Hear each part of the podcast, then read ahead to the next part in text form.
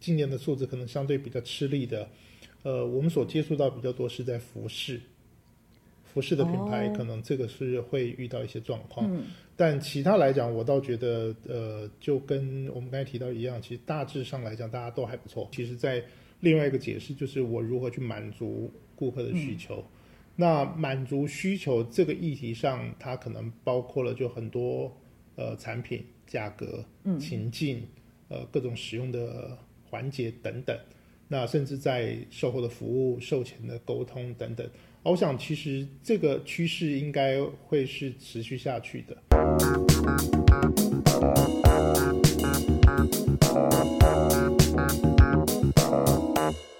欢迎收听今天这一集的电商放手一搏，我是电商小白文文。那今天呢，我们在节目当中的特别来宾则是来自首义电商顾问股份有限公司的熊哥， Hello，大家好。熊哥好。 今年快过了，然后特别就是选在年底的时候，想要跟大家分享一下。呃，除了回顾一下今年的几个比较大的趋势，或者是大家普遍面临的问题之外，那在明年我们可以怎么样来针对这一些趋势或者是现象来适时的做一些调整？当然，我觉得跟大家在平常呃业界当中关注的一些新闻消息，甚至市场趋势的敏锐度有关。不过，以目前可能比较普遍接触到的一些品牌或公司来讲，大家好像都是哀哀叫居多啦， 就是以今年整个经营下来的状况来说，呃，我觉得都有，都有，也有觉得蛮好的，对对，大势看好，都有乐观，前景很棒。前景有没有很棒？不知不知道，但目前看起来，今年的状况其实可能比比在我记得在第二、第三、第二季的时候，嗯其实那个时候有有一些声音，就说今年可能在台湾整体零售在下半年会比较吃力，是悲观的那个。对，但看起来我倒觉得以我们所接触到的品牌或包括我们自己的经验来讲，我觉得倒没有没有太差，反而甚至可能比去年来讲都还有一些些提升。我我觉得有可能是第四季的一个呃消费状况，让大家有了一些强心剂吧，或是可能更有信心，或是 把可能上半年看不出来的东西有抓回来。嗯，第四季我我我自己在看，呃，双十一在台湾今年反而是比我们期待的好，嗯，所以是因为我们过度悲观，所以相对来说有可期待能，有可能。我记得我们在前面的 嗯呃几期节目里面大概有提到说，OK，双十一这样的大档期可能不要期待太高。嗯，对。可是呃，包括我们自己或者是我们看到这些数字，其实今年确实在十一月份，在电商甚至整体的零售来讲，其实都是有成长的。嗯，所以大家呃也不要这么的过度悲观啦。可是毕竟我们还是可以看得出来，有一些品牌有一些声音，它的表示是，哎，我比起可能疫情这几年来说，今年反而是相对业绩比较不好，嗯或是比较不如嗯预期的一个状况。但是整体的一个大环境的感觉，有一些新闻然后是消费数据看起来、好像又没有这么的糟。所以呃到底嗯我我觉差得异在哪里？可能真的跟跟产业有关系。哦，对，因为像我们你提到的一些呃，今年的数字可能相对比较吃力的，呃，我们所接触到比较多是在服饰，服饰的品牌哦可能这个是会遇到一些状况。嗯但其他来讲，我倒觉得，呃，就跟我们刚才提到一样，其实大致上来讲，大家都还不错，对，嗯都算是比原本预期的来的好一些。所以也要看产业或是我自己可能目前专注的品类会有一些差异。嗯对，或者是本身呃品牌在经营的模式，因为呃我们现在讲的可能不光只是纯电商，对也它可有能包实嗯括体，有线上线下，或者是有不同的业态，它不一定是品牌，它可能是选品嗯哦，所以可能不同的不同的品类、不同的操作方式，经营不同的通路，可能都会有一些不一样的结果。那如果说对于像刚才熊哥提到的说，哎，我是服饰这一块的对话，那不就是有一点皮要绷紧了的感觉？呃，服饰其实我们看到的数字变化也很大，嗯，但我觉得今年今年服饰可能比较大的挑战在于对于气候的掌握，因为今年看起来像暖冬呃，好像每年都讲暖冬，但是今年呃，你记不记得前一阵子有一段时间突然凉起来，对，但最近又热了，温温暖了一些。就一直上上下下的对，温度。所以对于服饰，在传统他们习惯可能在所谓的春夏跟秋冬两季的换季档期备货，在一些操作上，我觉得是挑战是比较大。哦，对，那反而对其他的业种，像可能像我们自己熟悉比较三 C 或者是一些、呃跟数位周边相关的，那其实，在第四季包括了一些呃，包括苹果的一些新的手机，嗯，呃，新的电脑，嗯，然后呃，不同的一些呃通讯类的这些品牌，陆续在第四季都有一些新的商品，嗯，那反而在第四季看起来这一块呃是比较热闹的，那业绩也是比较看得见成长。刚才熊哥举例的是，我认为自己认为，可能以三 C 类来讲，它是单价比较高的。那以服饰来讲，可能他们对可以选择的的的的 range，它可能有低价、平价的，对，也有可能像专柜服饰嗯这样。嗯可是呃，我我我觉得是好像大家对于那种价值比较高、单价比较高的，例如说像三 C 商品或是大型家电类的消费力，反而是是是是高的。但是对于一些可能相对低价的其东实西来说，整整体来讲，我觉得应该不会有这样的分别啦，哦因为你当你的产业类型是比较生活形态，嗯嗯，呃，比较属于呃，也许有一些是消耗品，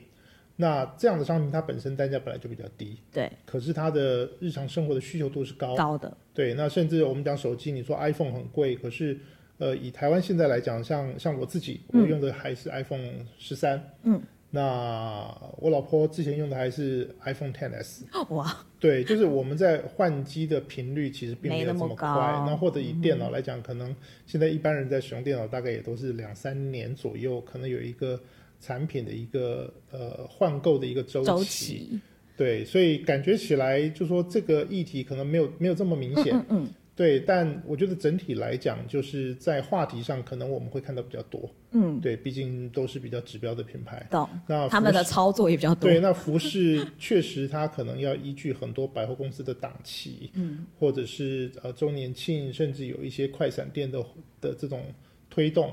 那所以这个可能就会呃是另外一个参考的一个议议题了。明白。那对于今年大家其实一直在观察的一块，就是说到底消费者是不是在今年大部分都往实体门市这边来移动，比较多利用实体通路来消费。那线下呃线上的这个部分，可能就相对来说有一点点降低。这样的趋势，熊哥怎么看呢？你 认同吗？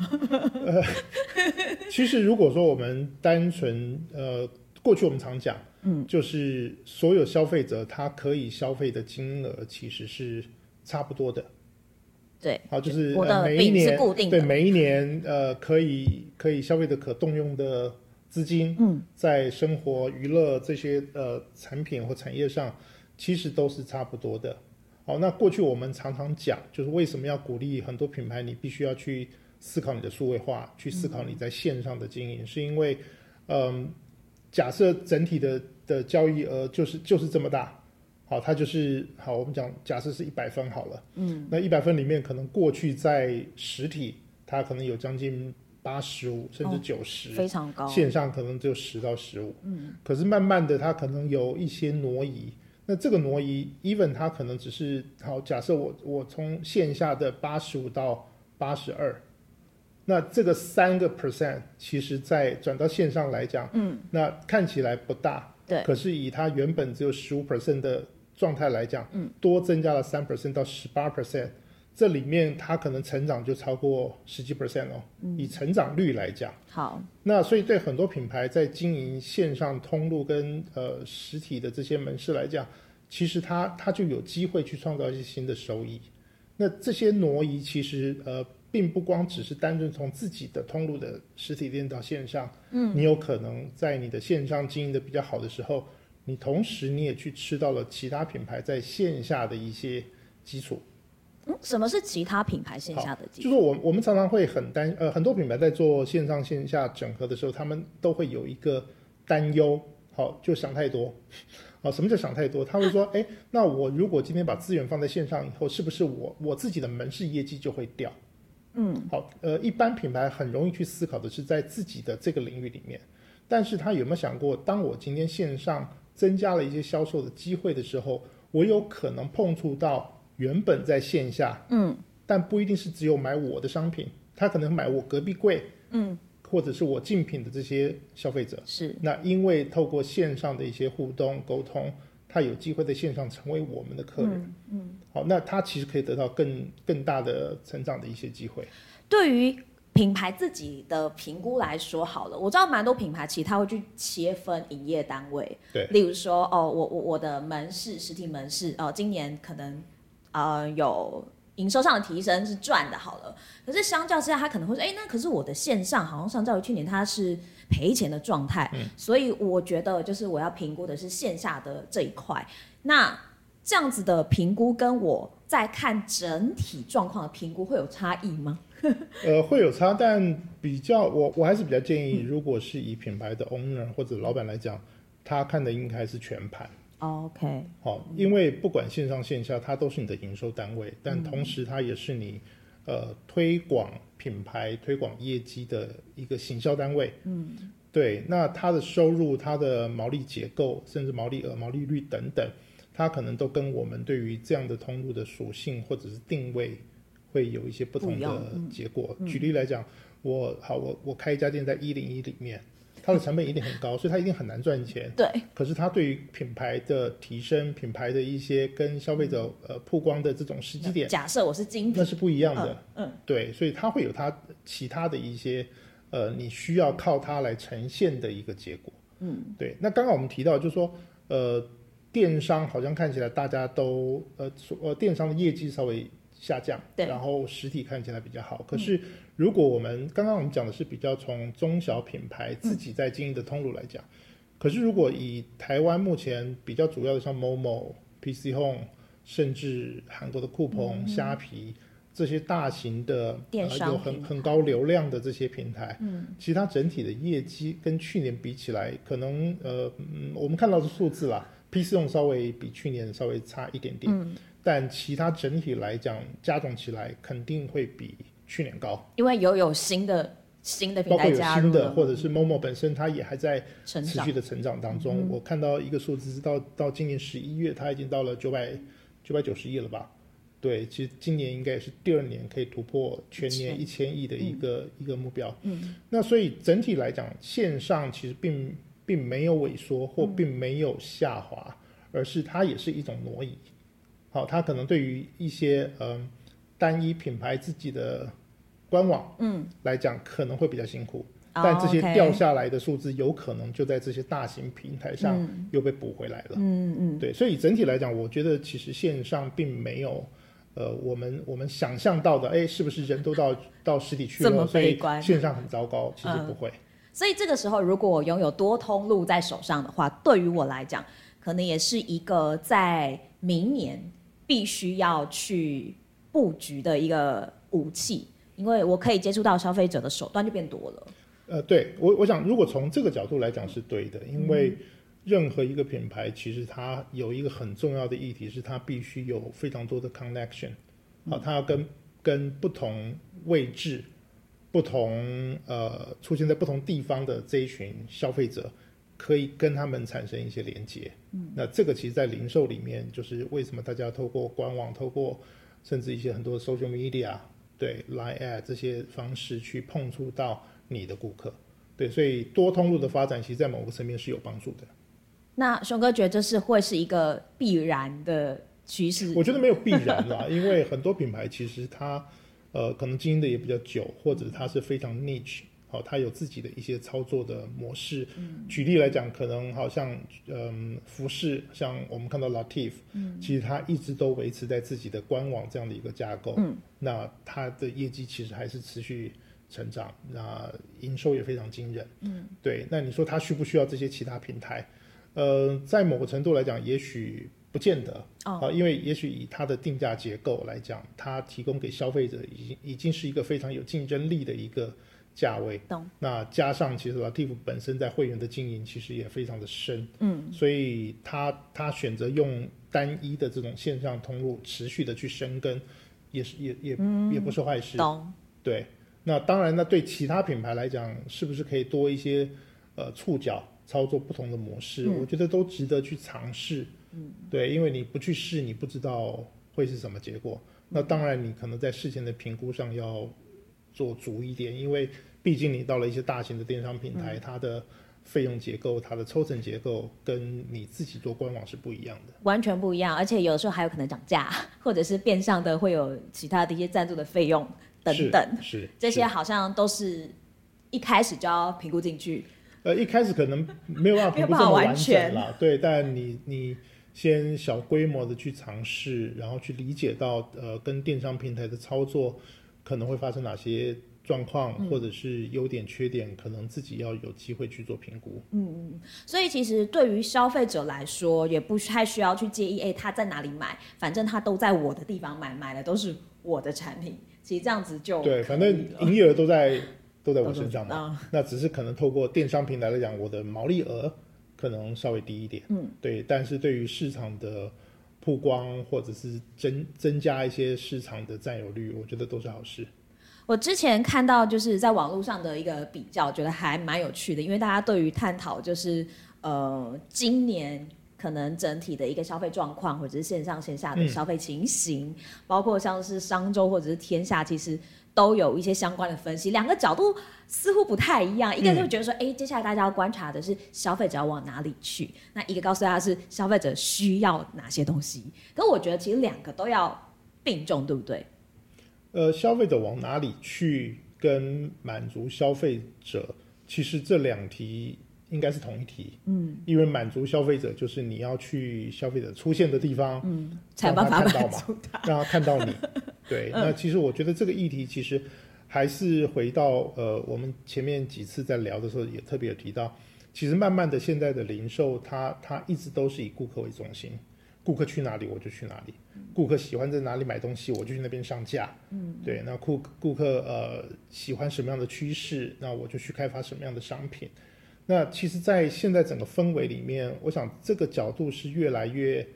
明朗了。嗯，对，那很多品牌也开始真的比较重视在顾客的一些需求上，而不是像过去会会很强调，OK，我今天我我的品牌开发的商品就是、就是最好的，嗯，所以消费者会买单。好，我想其实反而我觉得在这半年一年整个氛围，包括我们在呃社群媒体上，或者是一些像你提到商周、天下啊这一类的呃商业商业文文文章里面，其实我们大概都可以看到这样的趋势越来越明显了。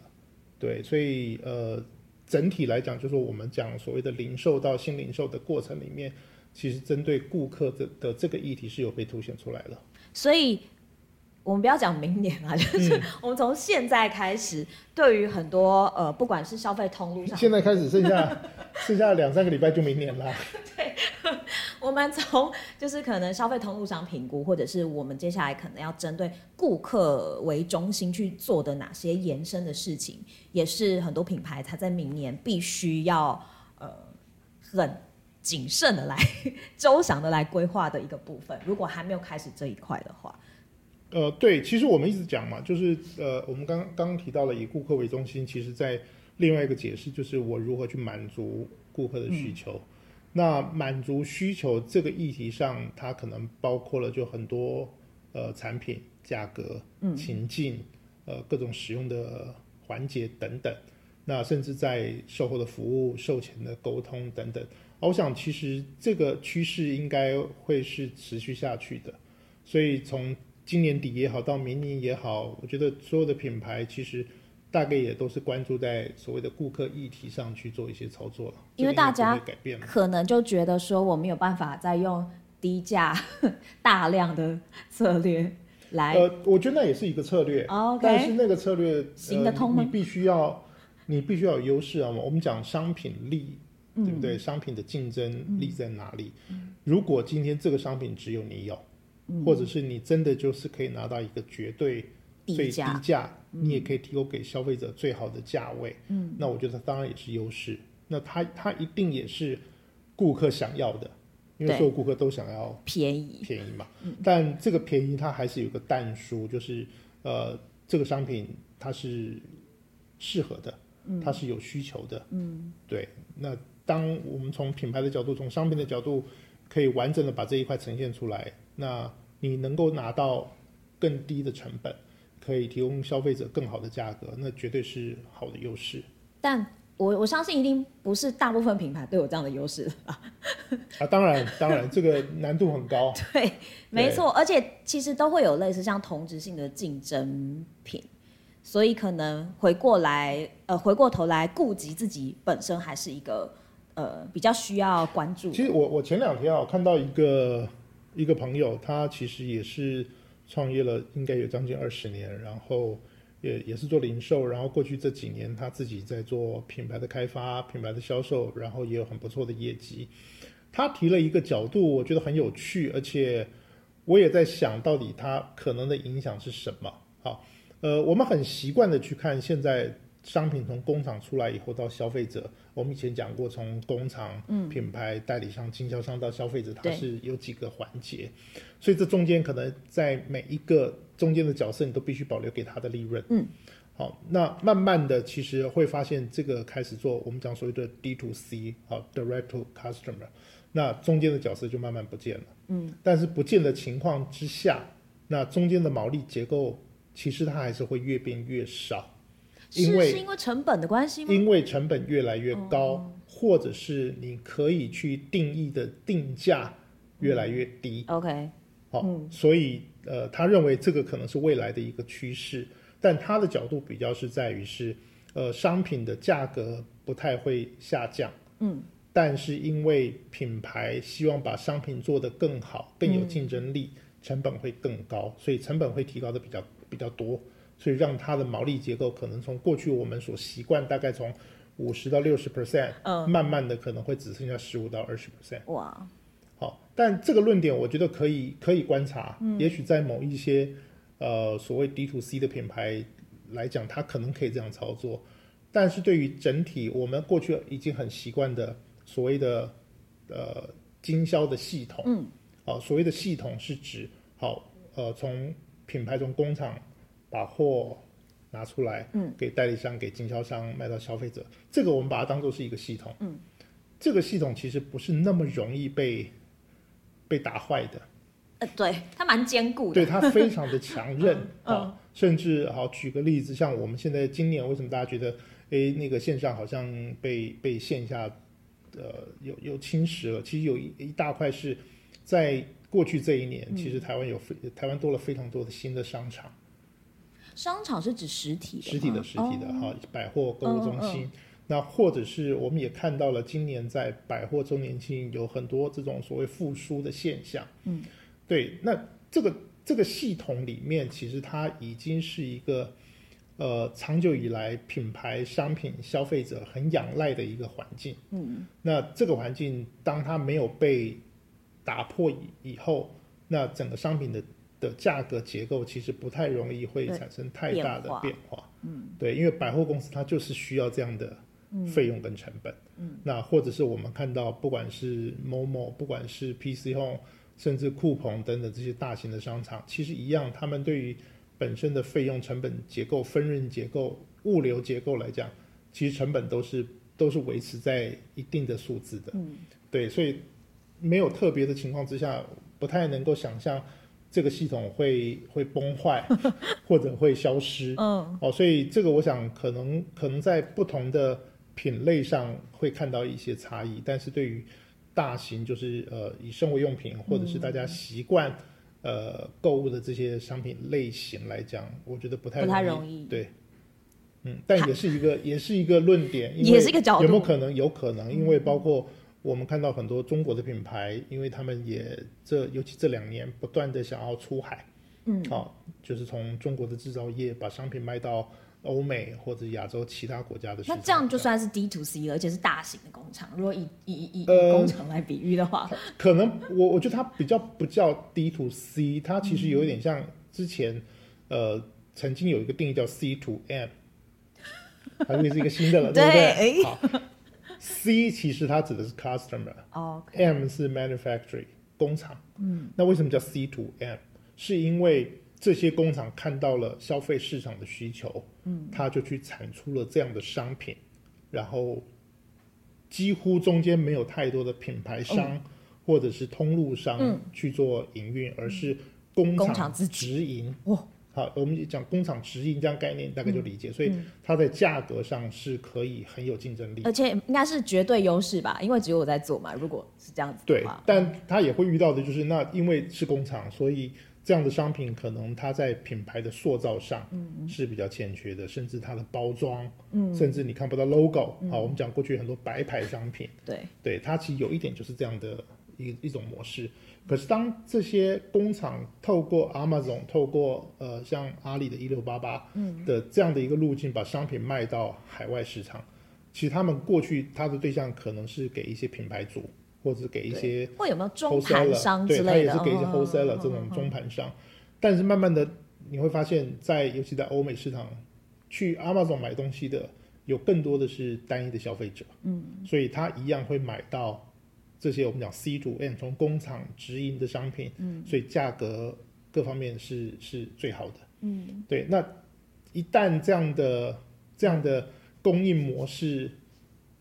变成是一个常态的时候，对于品牌的经营来讲就会比较吃力。嗯，对而且也要遭受到这么可怕，然后又很强力的低价攻击。对，其实包括最近其实还蛮红的，包括那个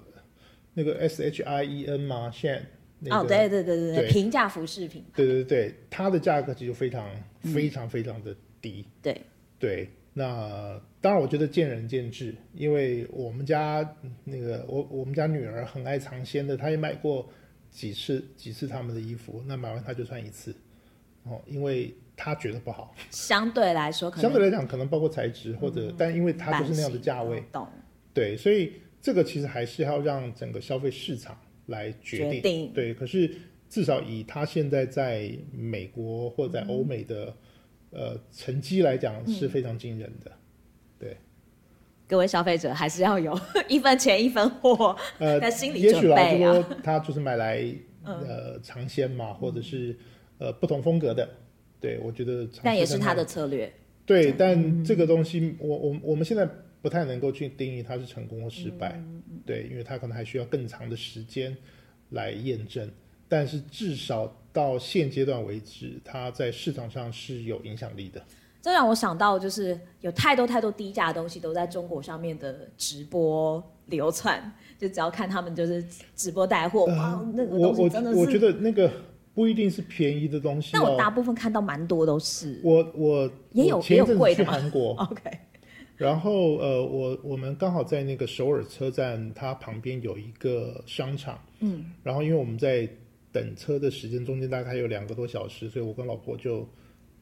去那边绕了一下。其实还让我蛮意外的，因为我们看到了很多的专柜里面，嗯，就有呃来自中国的网红，他们就在现场，然后用在手韩机国在韩国的哦每一个品牌店里面，然后架了一只手机，然后手上就开始拿着商品就开始介绍，然后就开始销售，然后手机后面就是加一加一加一。哇，那而且这个模式在非常多的专柜都有。然后呢，呃，其中我在一个专柜里面看到一个更有趣的，因为我刚好也买了一个东西，在服务台上面它就有一个指标，好、就是跟网红合作的条件。所以如果我是网红，我可以看这个东西这样子吗。对，然后你就跟他谈，呃，你可以你你等于他的 sales，嗯，然后他会分润给你，然后你可以卖的价格是多少？哦，这么公开透明，对，呃，当条件没有写出来好，但是它大概就有一些步骤。嗯，所以很有趣的是，我在一个百货公司里面看到非常多，在很多专柜，包括服饰、嗯化妆品，都有这样的人嗯在现场，你就听他叽里呱啦、叽里呱啦，而且很大声，因为讲的都是中中文对，所以我们也知道他在干嘛。嗯，对，但呃，让我其实有点讶异，就是说，可是这样的一个模式，后来我跟其中一个，因为呃有一个韩系的那个美妆品牌，那刚好台湾分公司是是我我们过去曾经服务的客户，我们有做过一些企业内训，然后后来我就跟他在问这件事，我说，哎，你们韩国的专柜做这样的东西，呃，对能行吗？对对你们的影响会是什么？嗯，其实他们就讲得很直接，他说那个对于海外市场杀伤力其实很大，台湾可能还好，但在中国那个杀伤力非常大。会吗？对，因因为我为等于品牌你进到中国市场以后，哦你没有你你几乎没有价格竞争力。懂，好，我们也看了一下，嗯哦，那个价格跟台湾市场的定价其实是有很大落差。嗯，对，所以这个当然我觉得也是品牌在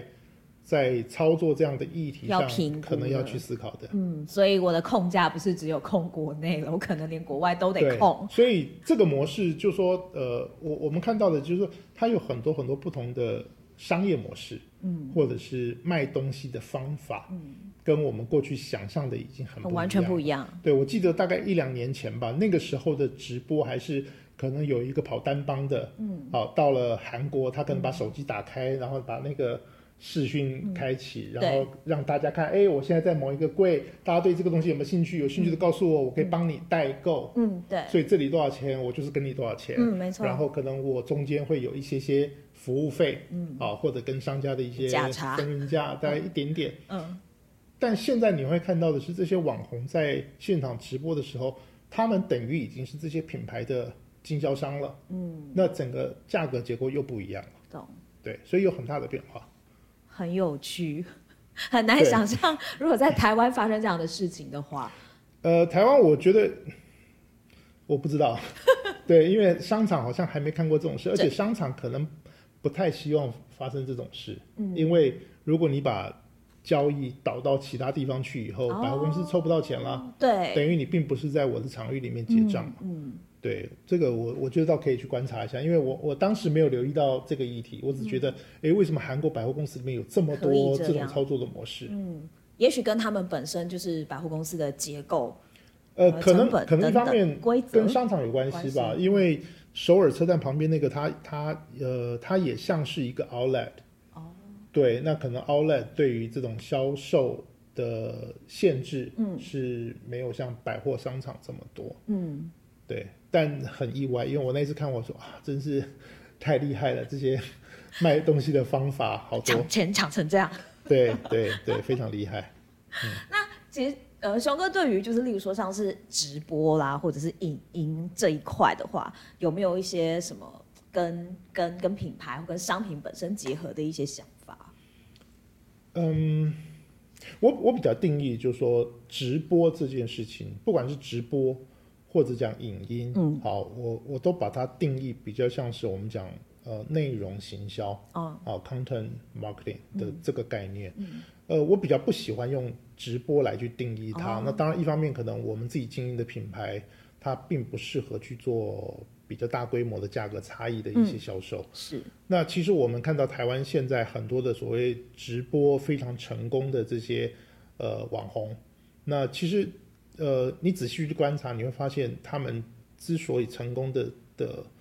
原因，有很大一块是因为那个价差是非常明显大而且惊人的。嗯，对，那不管商品是有品牌的或没品牌的，那尤其是一些这种生鲜、蔬果、海鲜类的，嗯嗯嗯对，那我相信他们的 quality 是好的，好、因为呃，据我我我听到的一些故事是，其实他们的货源都是非常大大规模的这种供应商，嗯，好、但他们确实在呃，我们刚刚讲了嘛，去中间化，他把中间很多的品牌、嗯经销通路的一些结全构部拿掉以后，它确实可以控制的价格是大的，嗯，好，那这个过程里面，当直播，我们讲直播带货这件事。它要能够带货，其实有一个最重要的基础是它的价差够大，嗯，所以它才能够创造这样的收益。对，那对于我们在做呃比较不能讲正规，好，我们讲比较传呃统，传统也好，或者是比较不打破系统啊，我们刚才讲的那个系统，在这个系统里面玩游戏的方式，呃，我觉得我们的品牌或者我们熟悉的品牌，并不是这么适合用直播带货的方式来操作。但是透过直播，透过影呃影片音嗯，它可以去做很多跟顾客的互动跟沟通，甚至讯讯息的传递等等。哦我觉得这个可能对于品牌经营来讲会是比较重要的。嗯，对，因为当一个比较完整的品牌，其实你在通路的部件上其实已经很完整了。对，那直播购物这件事情可能只是在你的营收的一小部分。是，对，并不需要去把它放大。那对于呃呃主要投入在直播带货的这些网红或者这些经营团队来讲，它很单纯，它所有的营收就在这里。嗯，所以它可以把所有的利润结构算清楚以后，它在这里去提供一个最好的价格。嗯，但这个这个商品本身，我们也可以去看一下，它对于品牌这件事情来讲，也许不是这么的有帮助。我我可能有只帮助，买或者了对不是这么重要，因对啊为消费者认定的是，假哎，这个直播主卖的东西不是假的，嗯啊，不是不是不是垃圾，那也许它的价位上操作以后，消费者是会买单的。所以如果说我想要有量，我的毛利结构允许，当然我去直播这一块是完全没有问题的。但如果说我想要偏向比较品牌经营或内容行销方面，也是一块它可以延续嗯呃，。我我想彼此的优势不太一样。好、其实我我也很佩服做直播销售的这这些团队，嗯因为他们必须在每天去找到不同的商品，嗯，他们要非常多元，因为啊，我今天卖卖牛肉。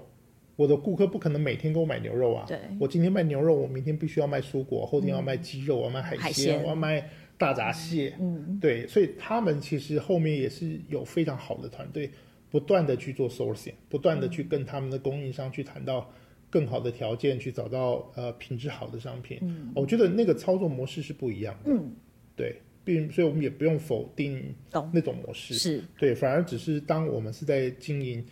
长时间的规划、长期的营运，包括我们锁定的是，呃，对品牌来讲锁定的是特定的产业、特定的品类。嗯，那我想这个议题其实跟在做直播销售，它不是完全两件事。对，它是两个不同面向的议题。尤其可能在品牌它未来的规划是，它也想要加强跟可能忠实顾客的紧密度，多一点沟通。那当然，我就是要朝向内容行销这一块。呃，这个当然就跟价格也有关系嘛，对，因为对品牌来讲，可能我的商品定价结构嗯是比较健康，或者是可能稍微不是这么低，所以它它更需要花时间跟消费者沟通，因为它必须让消费者让他的顾客信赖他啊，我愿意支持你这个品牌，我愿意买你的商品。那这个其实不是这么单纯，只是因为价格就嗯可以去改变的。当然，大家都会希望消费者不要只看我的价格，所以我们也要朝这块努力。对了，这个这个就是一个矛盾 嘛，对不对？就是说，当品牌一直在讲价值的时候，顾客在看的是价格嘛。嗯，那这中间你如何让你的价值让顾客认同？那我想这个是品牌最难的。那一旦品牌可以跨过这个门槛，那也就是品牌品牌相对成功嘛。好，大家的功课都很多， 但是呃，也不用太悲观，说就是呃，例如说消费状况啊，或者是从呃整个在今年度可能大家经营的一些情形来说，也不用太悲观，因为呃，我我想其实整个消费市场还是一样哈，就是、呃，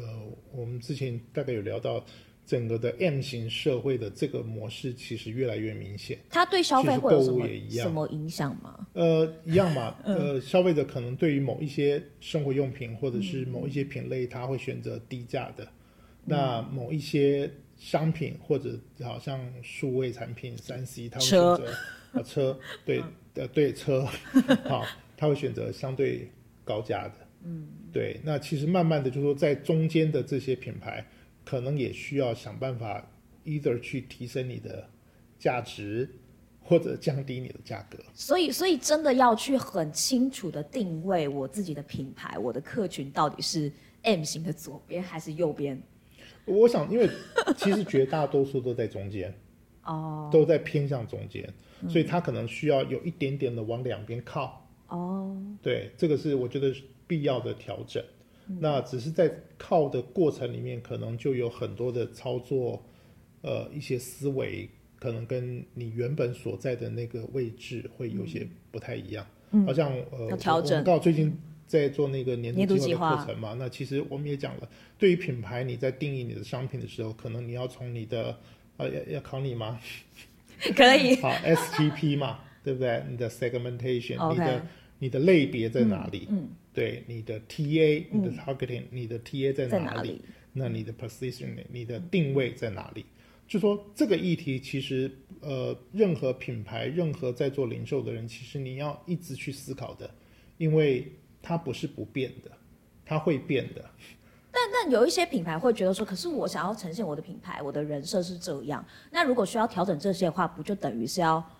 慢慢的改变我原本设定的品是牌，定所位以吗？哦嗯我我们去想嘛，为什么是顾客为中心？因为你你所你所你所谓的人设是要给顾客看的，哦，所以顾客看到你的人设以后，他想跟你交朋友，嗯或者是他看到你人设以后，他觉得啊那个是富豪的，跟我无关，嗯，好啊那个是啊不要讲乞丐啦，那个是低价的，那个我嗯我不需我要我的需要的是更好的，嗯，对，其实你的人设，我们刚才讲你在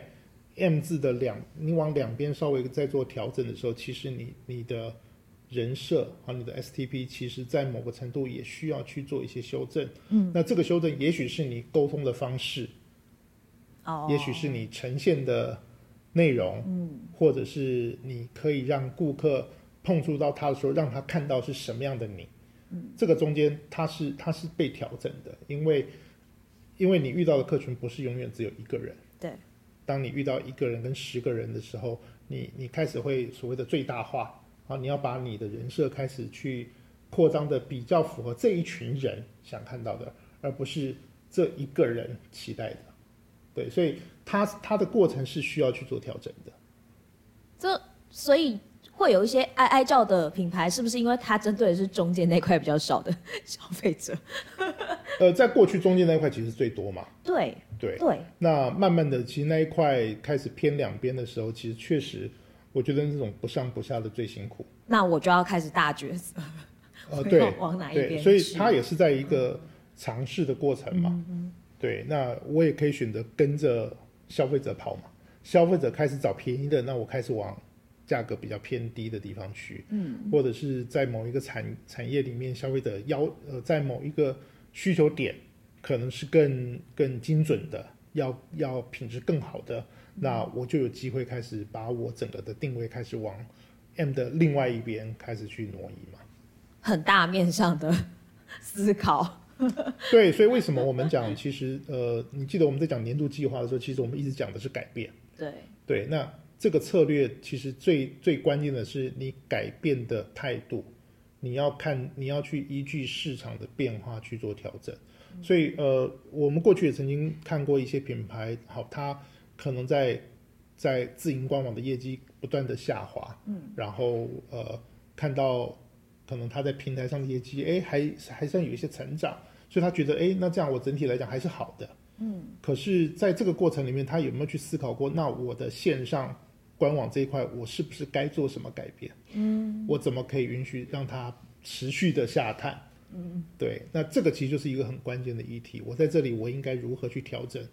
我的我的定位、我的 TA，甚至我商品的对象、商品的属性，我应该如何去做改改变？变对，因为依据不同的通路，它确实有可能有不同的消费的内容，因为有可能我实体门市卖的东西跟我线上绝线对绝线对上会完全不一样。是，是绝对不一样。甚至你同样可能你在 Momo 在 PC Home 卖的商品也就不一样，样。对，所以这些都是需要去比较深入去理解。那所以我们讲 STP，它并不是一个